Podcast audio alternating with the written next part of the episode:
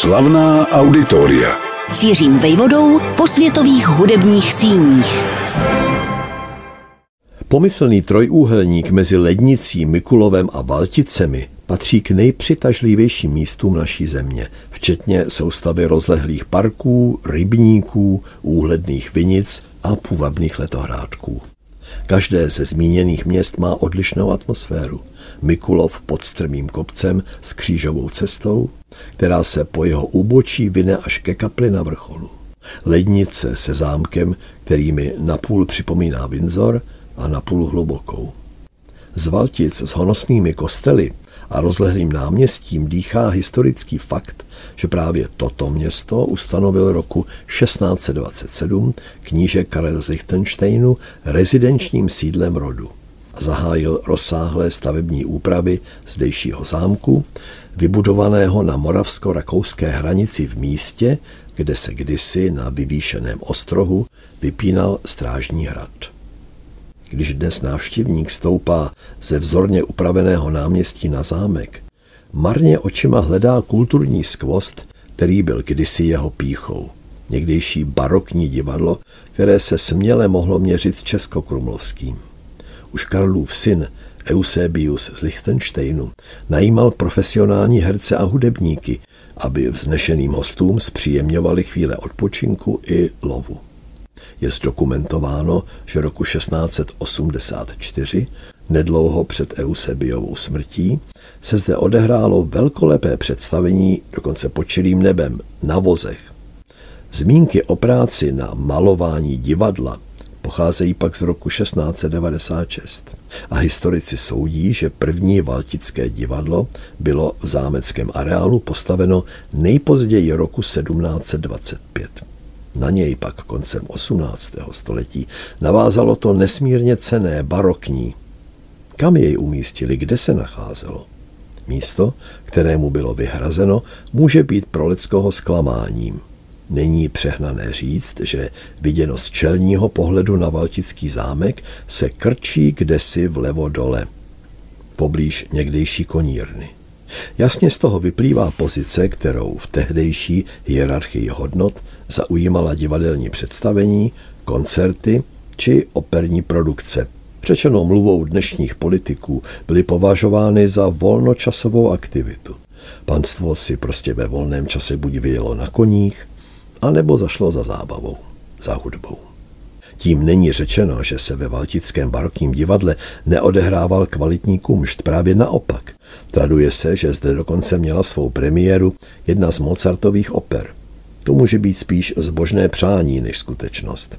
Důvěry hodně zní za to sdělení, že tu brzy po zprovoznění zazněla opera Didone Abandonata neapolského skladatele Doménika Sario a pak už díla Perslova, Liliho či Hendlova. Psal se rok 1789, ve Francii byla revoluce, které se ve Vídni obávali, ale Valtic jako by se vřava netýkala. Zde se panstvo bavilo. Dvorní architekt Lichtensteinů, potomek polských šlechticů Karel Rudzinski, byl pověřen návrhem a výstavbou zámeckého divadla.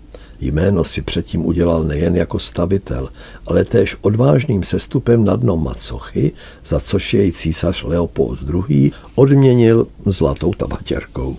Chválu si Rudzinsky vysloužil i za rychlost, s níž se svého úkolu ve Valticích zhostil. Už koncem listopadu 1790 se v novém barokním divadle hrálo. Následující rok byl svědkem vybudování prostor pro kostýmy, tehdejší mluvou garderobiéru, a v roce 1793 bylo přestavěno jeviště.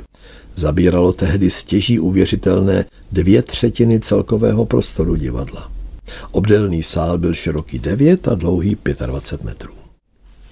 Aby se do hlediště přece jen vešel dostatek diváků, vyrostly z přízemí dvě galerie – z loží v prvním patře byl, podobně jako v Litomyšli, postranní vstup rovnou na jeviště, to aby si šlechta mohla občas dopřát rozmar a podílet se na představení svým výkonem.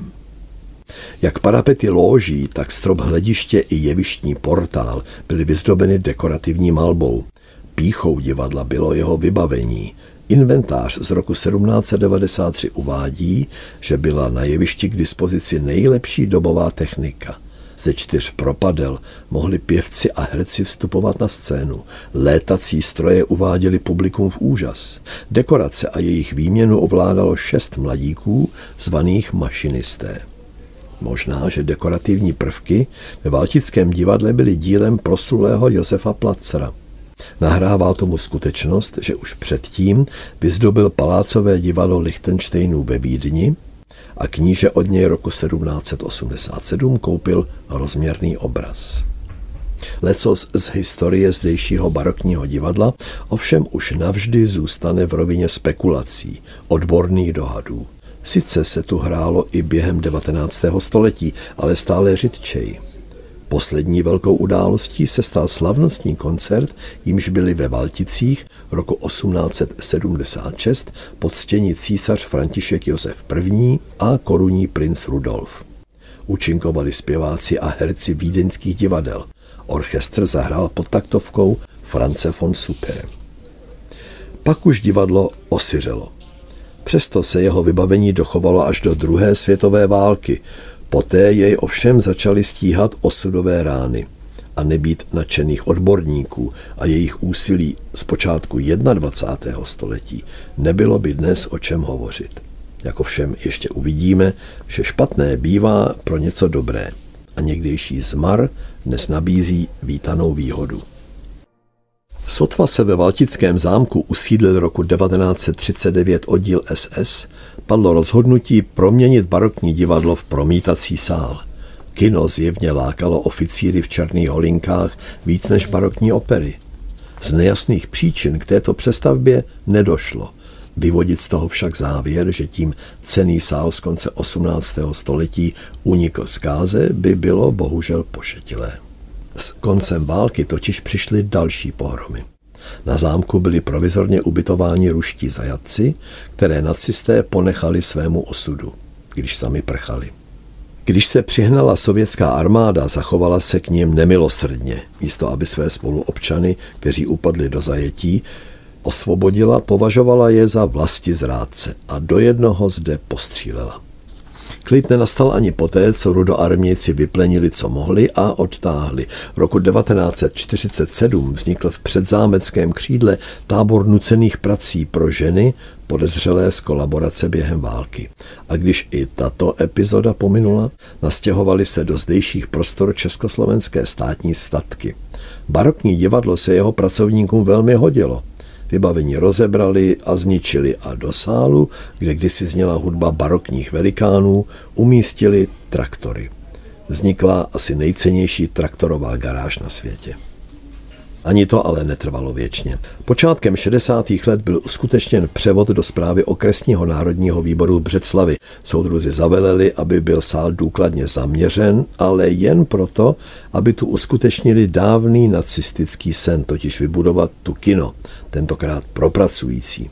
Opět z toho ale nebylo nic a osmá dekáda 20. století se vytasila s nápadem zřídit zde takzvané víceúčelové kulturní zařízení, ve skutečnosti diskotéku. Byla zvýšena a vybetonována podlaha, v místě hlediště zřízeno pódium a celá budova bývalého divadla dostala nový ocelový krov. Zda se tu stačili rozvlnit taneční páry při šlágrech skupin ABBA či Olympik není jisté. Nejspíš se to už ve Valticích nestihlo, protože i sem doputovali události listopadu 1989 a z úvah o budoucím možném využití zničeného divadla, jež bylo počátkem 90. let převedeno do státní zprávy, se náhle vynořil pojem obnova. S tím, že cílem je uvést prostor do podoby, která bude co nejbližší někdejšímu stavu. Tak, aby se sem na křídle hudby znovu vrátil Telemann, Vivaldi a další velikáni. Z čeho však při rekonstrukci ve Valticích výjít? Z původního vybavení nezbylo prakticky nic. Pro výrobu replik posloužily předlohy z barokního divadla v Českém Krumlově. Rozměry sálu bylo možné odvodit ze zaměření v 60. letech a neocenitelnou pomůckou se stalo nalezení fotodokumentace. Vznikla roku 1942 a vyhotovil ji historik umění Hans Bohata. A to ve chvíli, kdy se mělo začít s přeměnou divadla na kino. Rekonstrukce se na Prahu našeho století ujali dva zkušení architekti Mikuláš Hulec a Daniel Špička. Své pražské ateliéry združili ve společný pod názvem HS Architekti a už roku 1994 stáli také u vzniku združení KORA neboli Centrum pro ochranu a restaurování architektury. V rámci projektu Barokní a klasicistní divadla vzniklo v roce 2006 návrh obnovy divadla ve Valticích. Za tři roky byl hotov. Následně schválen a z částky 200 milionů určené na opravu celého zámku se pro divadlo podařilo získat víc než polovinu. Výsledek? V památné datum 12. září 2015 se divadlo zaskvělo v bývalé kráse. Samozřejmě, že jde o kopii bez historické hodnoty, jakou má Krumlov, švédský Drottningholm či francouzské Versailles. Zároveň se tím ale ve Valticích otevřela možnost, kterou památkově chráněná divadla umělcům většinou odpírají. Zde není co chránit, proto se tu může nejen častěji hrát, ale také v rámci studijního centra zkoumat a vyzkoušet si historicky poučené jevištní zpracování staré hudby. V říjnu 2017 to byla v tomto duchu provedena Vivaldiho opera Argipo. A rok 2021 má na programu jeho další operu Farnáče. Slavná auditoria.